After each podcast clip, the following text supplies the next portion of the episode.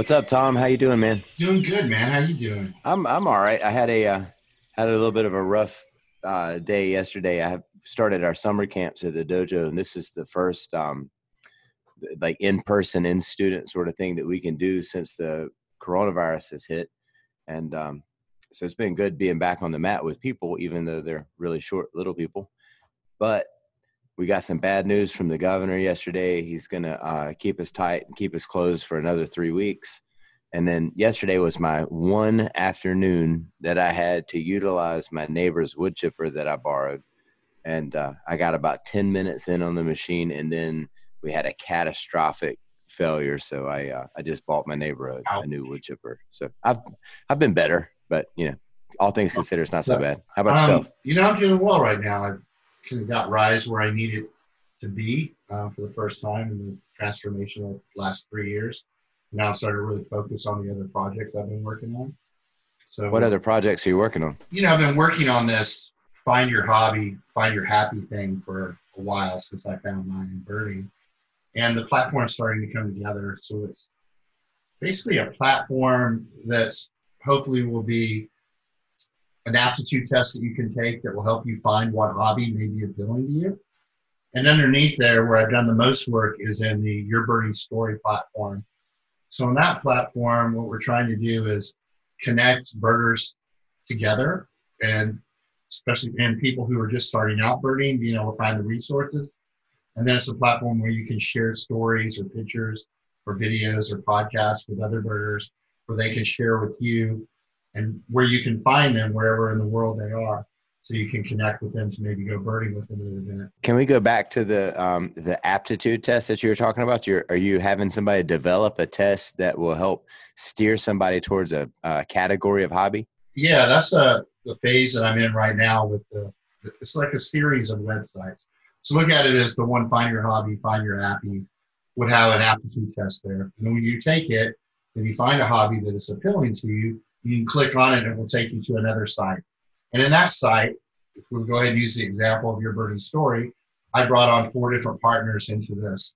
And these people are a very diverse group in the birding world with lots of experience who will basically be an editor partner of the group. So they'll have a platform where they can share stories out in the birding world, maybe something that's been put out by the New York Times or CNN or whatever. They can put that there. They can put their own original content, or they could raise up content from people who are members of the site when they write a story or do something they can bring it up to attention. Is it going to be like Facebook for birders, or is it going to be a, a, a list of uh, things to scroll through? In, in, a way, but not in the same way Facebook is. Number one, there won't be anybody following you around or giving you uh, specific advertising based on your demographics. But it will be a pretty clean site that way. You also won't be able to like certain stories. It won't be the dopamine hits that you get there will just be stories and you won't be able to put comments on stories either. So this will just be a constant flow of different stories popping up in the birding world. Another chart where you can connect with other people, but you would connect with them outside the group through emails that are there, or maybe even through their social media sites, which you can also enter. And then events that are going on. If you hit like Atlanta, it will show you all the events in birding that are going on that have been put into the site. So some of the obstacles that I saw in birding were connecting with other birders individually, especially in different places that I traveled, knowing where all the events were going on in one centralized place, being able to share stories about birds with people who cared about birds. Now my Facebook, my Facebook profile is filled with birders right now, but there's also the other shit that takes you off track, the political stuff, the stuff you just kind of get tired of hearing. This will be one that's purely for birding. And my idea is to take that framework that we developed and do it for other hobbies as well. So let's just say there was one that was for fishing, or another one that was for cooking, or another one maybe for knitting, whatever those are, to find the people who are the players in those groups and try to figure out a way to set up a diverse group like we have now. And that's a that's a separate thing than your birding story. Yeah, they'd all be separate. So each one of these would be it doesn't, you know, make sense having the same people in charge. You need to bring the experts in each field into that platform. So in this platform, it's 50% women, 50% men, a person of color, um, a gay person, a person who's now in Central America. There's a really diverse group, someone who's a leader of an organization in birding. So there's this real diverse group. So you'll get and they're all even in their position. Nobody outranks somebody on the platform of. I think one of the problems with some of these groups is somebody considers themselves the most experienced and the voice of the organization. The idea here is to have everybody have an equal voices throughout that platform. So you've got all this push towards hobbies. You know, I've, I've known since you uh, you started birding how how big of a deal that's been to you. Is there a is there a reason that you're so passionate about you know pushing people towards a hobby yeah man it's like i didn't know the importance of it until i started doing a hobby one that i actually considered a hobby and i actually treated differently than um, the rest of the stuff in my life and i think there's you know there's a lot of people who have hobbies that i didn't even really pay attention to and really i kind of had things that were kind of hobbies to some people i cooked as a living but it was kind of a hobby i did martial arts with you that was kind of a hobby uh, physical fitness when i was in shape was kind of a hobby uh, shooting kind of a hobby. They were not ones that I threw myself into. Um, and I, I golf, that's one too. So there's all these little things that I kind of played around with a bit, but I never really dove into. When you really dive into something, that's the hardest barrier, right? You want to be you want to be accepted. You want to go to a place where you're welcome. Hey, yeah, we want new players into this group, and somehow that's what I'm trying to create. There's sort of a uh, what's called a company man culture in Japan and uh, it, there's a, a couple things you're expected to have one is your your your identity of your family and then you have the identity of the company or corporation that you work for so even when you go out you wear like their little lapel pin and then everybody is sort of encouraged to have like one hobby so if you are you know you work for canon and you you know you have your family and you're into flying model airplanes and that's like if you're not at work or you're not with your family, that's all you're doing. Do you feel like the level of hobby that you're promoting needs to be that intense to where it becomes part of an identity? I actually do at this point because I'm reading a lot about the future of AI and singularity and uh, universal incomes and how our life's going to change a lot over the next few years, and that we'll probably be working less and we'll have more idle time. And a lot of us have put our identity especially people who are entrepreneurs like us, our, our identity is based on our work. And that's going to shift. And when that shifts, what are people going to do with their time and how are they going to identify themselves and find self worth? And hobby is going to be a really big part. And the book I'm reading right now talks about hobby being one of the top five things that we're really going to have to start exploring more. And so I think it's pretty right time for that, especially, you know, see everybody's middle space is kind of messed up right now. Some of the people who are trans who are making it through this whole virus thing better off are the people who have really strong hobbies. So, you know, I think that's what's saving me some right now. I think it's what's saving you some right now.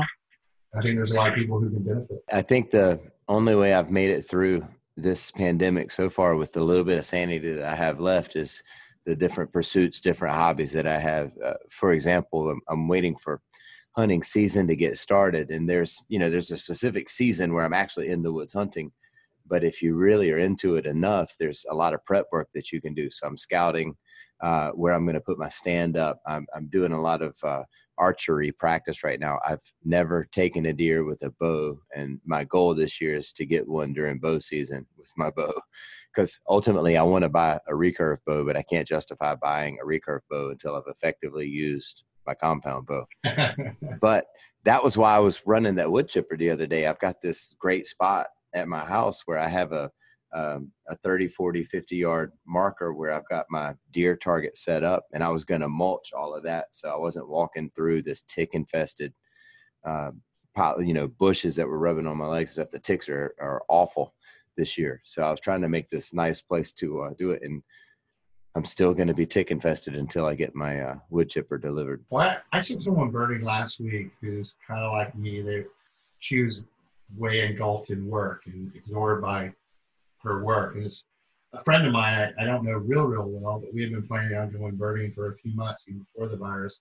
But when we got out there, it was, you know, I saw how profoundly it affected her. You know, just getting out and in tune with nature again, taking it easy where she wasn't thinking about work, kind of connecting with birds. And, you know, really struck me that even more so than I've been, as many people as I can expose to slowing down enough, reaching out for a hobby and exploring that hobby a little bit, the better I'll feel about myself and doing. One of my uh, martial arts teachers was leading what we call a life skills uh, training, where we look at how the, the the practices and the things that we apply in martial arts can apply off of the mat. And um, one of the things that he pointed out that I thought was really profound, and it sort of comes into play with these hobbies, is uh, at least in our culture, I just caught myself saying it like I want to get this new bow so I can do it. But we have this have, do, be mentality. I've got to have this thing so that I can do my thing and then I can be that hunter that I want to be instead of having a, a be, do, have mentality. I can I can be a hunter, right? I'm I'm a hunter and then all the things that I'm doing again it like becomes part of my mentality and I can hunt and and then as I do that, I can progress and, and acquire the things that I need. But uh, I, how does that come into play when you talk about uh, birding? Because it seems like a low a low entry uh, activity until you realize that you need spotting scope and a camera and uh, binoculars and you know i know you're trying to connect a lot of people into this and, and maybe even people of different socioeconomic backgrounds yeah you only need a pair of binoculars binoculars. You do need a pair of binoculars if you're going to take it to the next step and really see the colors and the characteristics of the bird. Um, and then maybe a field guide that helps too. That's really it. You know, I, I was, I'm definitely a person who lives in what you just said. Um, I have to have everything before I can do, before I can be. Um, but it's it's not really true. There's some things I bought at the beginning that I rarely use, and that's what we're trying to do in the on the site too. By getting started, that's what we say: get a pair of binoculars and a field guide. It's all you need to get out there and get going. So, yeah, I agree with that. I go overboard a lot. Yeah, I uh, found myself last night falling back into an old hobby. I uh, had busted the wood chipper. I was really frustrated about the news about not being able to open, and um, I, my wife could sort of read it on my face, so she sort of took in and took over, um, stepped in and took over taking care of our son, and uh, I had these old machetes that I've I've had in the in the barn for a while that I had busted the handles off of. But I pulled them out. I got my Dremel tool out and I took off all the rust and polished the blades back up and put out this extra 550 cord that we had and uh, started making a handle out of the 550 cord. You can wrap a, a, a, a bare metal part of a knife with 550 cord a certain way to make a pretty substantial grip. And um, as as scary as it probably looked like seeing the expression on my face and knowing what was in my head it was extremely cathartic because i was thinking like you know this will be great. I can use this this season when i'm out as i'm clearing my shooting lanes and doing things like that and maybe if i do a good job with this i can uh, i can hand this one down to my son. This is you know machete i really liked until i busted the handles off. But again it was it was a hobby. Was, it, I don't want to say playing with knives, but like I, you know, I have a bit of a thing with cutlery, and um, and it helped me. You know, it helped me through that moment having that hobby, and it it wasn't directly hunting, but it was something that I associated with prepping, uh, and I was excited to do it because it was taking me one step closer to having that exciting hobby experience. You know, there's a for some reason it made me think of how like the old timers that are in different hobbies, how they understand when you're new to something what you're trying to get out of it. They're and they want to be a contributing factor to help you get maybe closer to where they've gotten. I, I went birding with this guy who we were doing a, a bird count earlier this year, and it was early. It was right as the sun was coming up, and we're getting back ready to get in the car to go to another spot. And points of these three big oak trees that are all bare and the sun just as it's coming up is going through them. It's just beautiful, right? A beautiful silhouette. And he stopped me and I just look and appreciate that. Like he knew that I was there because I needed to get out of my head and he tried to take another step to get me out of my head a little bit even more. Uh, it's just to stop and look at this beauty that's right in front of us. Right? So as you learn like a hobby like that, and you, or whatever hobby you're in, if you come across someone younger or maybe even older that's like having a moment you know, the importance of what you did at that point where you had a time to just throw yourself into something unrelated to that feeling of, I want to say it's despair, but like a problem that you have to deal with. Um, seems like there's a lot of importance and balance in that. This reminds me of a Musashi quote master one thing to learn 10,000. and uh, it was sort of talking about you know just knowing what's truly important, and then you can find and apply those principles everywhere. I was listening to uh, David Lee Roth on Joe Rogan podcast, and he's kind of an interesting guy because he talks about he'll take on these hobbies for like a long time, like for like a year, and do something and try to get good at it. You know, he's got enough money to do that, but he gets to throw himself into these different hobbies, try to really absorb it.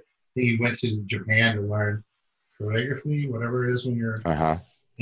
To learn that for like a year and try to get good at it. Doing calligraphy like that is um, is funny. It's one of the peacetime hobbies that was uh, traditional for samurais to take up as well. So a samurai would master the blade, but um, they want they sought balance. So one of the things that they would do was calligraphy practice. Another was flower arranging.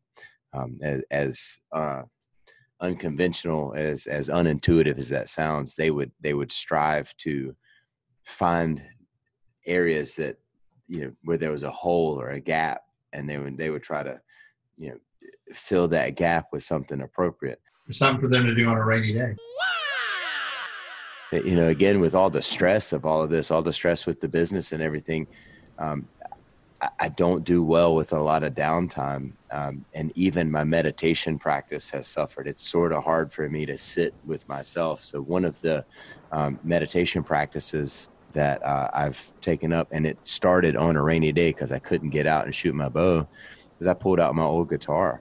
Um, I've had it for two years I've had these little spurts where I'd sort of start to practice it, but I'm sitting about three weeks into it right now, and um, this is probably the longest consistent time that I've pulled it out. So much so that my fingers are starting to not hurt as bad. Like I'm getting some calluses on the front.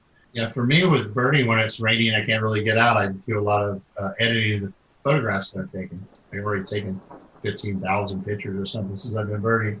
So going through those and cleaning that, there's a there's a lot you can do that's not actually in the field looking at birds that has to do with birding when you when you can't get out.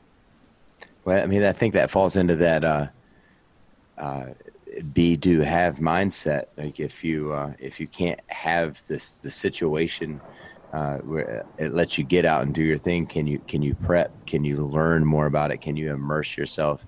It's just what all of my uh, martial arts friends are having to do right now. We can't get on the mat and train with each other, so everybody's reviewing all their videos. Everybody's reading all their philosophy books. Everybody's trying to uh, get in and work on the solo forms of things that they can do. And even though it's not what most of us would like to do all the time, it's going to strengthen our uh, ability to perform on the mat once we actually can get back on the mat with each other. You're probably going to have like pre- people bringing in these new moves they've been working on by themselves. And it's all unchecked too so i haven't seen it. I'm, everybody's going to be super dangerous again. There's a there's a saying in the dojo that the most dangerous person is the white belt because nobody knows what he's going to do right? Everybody's going to be coming out of left field with something crazy. Nice nice.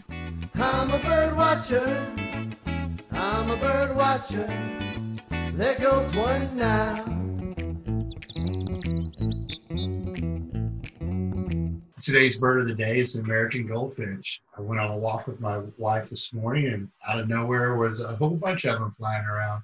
It's kind of a common bird that you see fairly often, but you know, it's really a beautiful bird, especially on a nice day.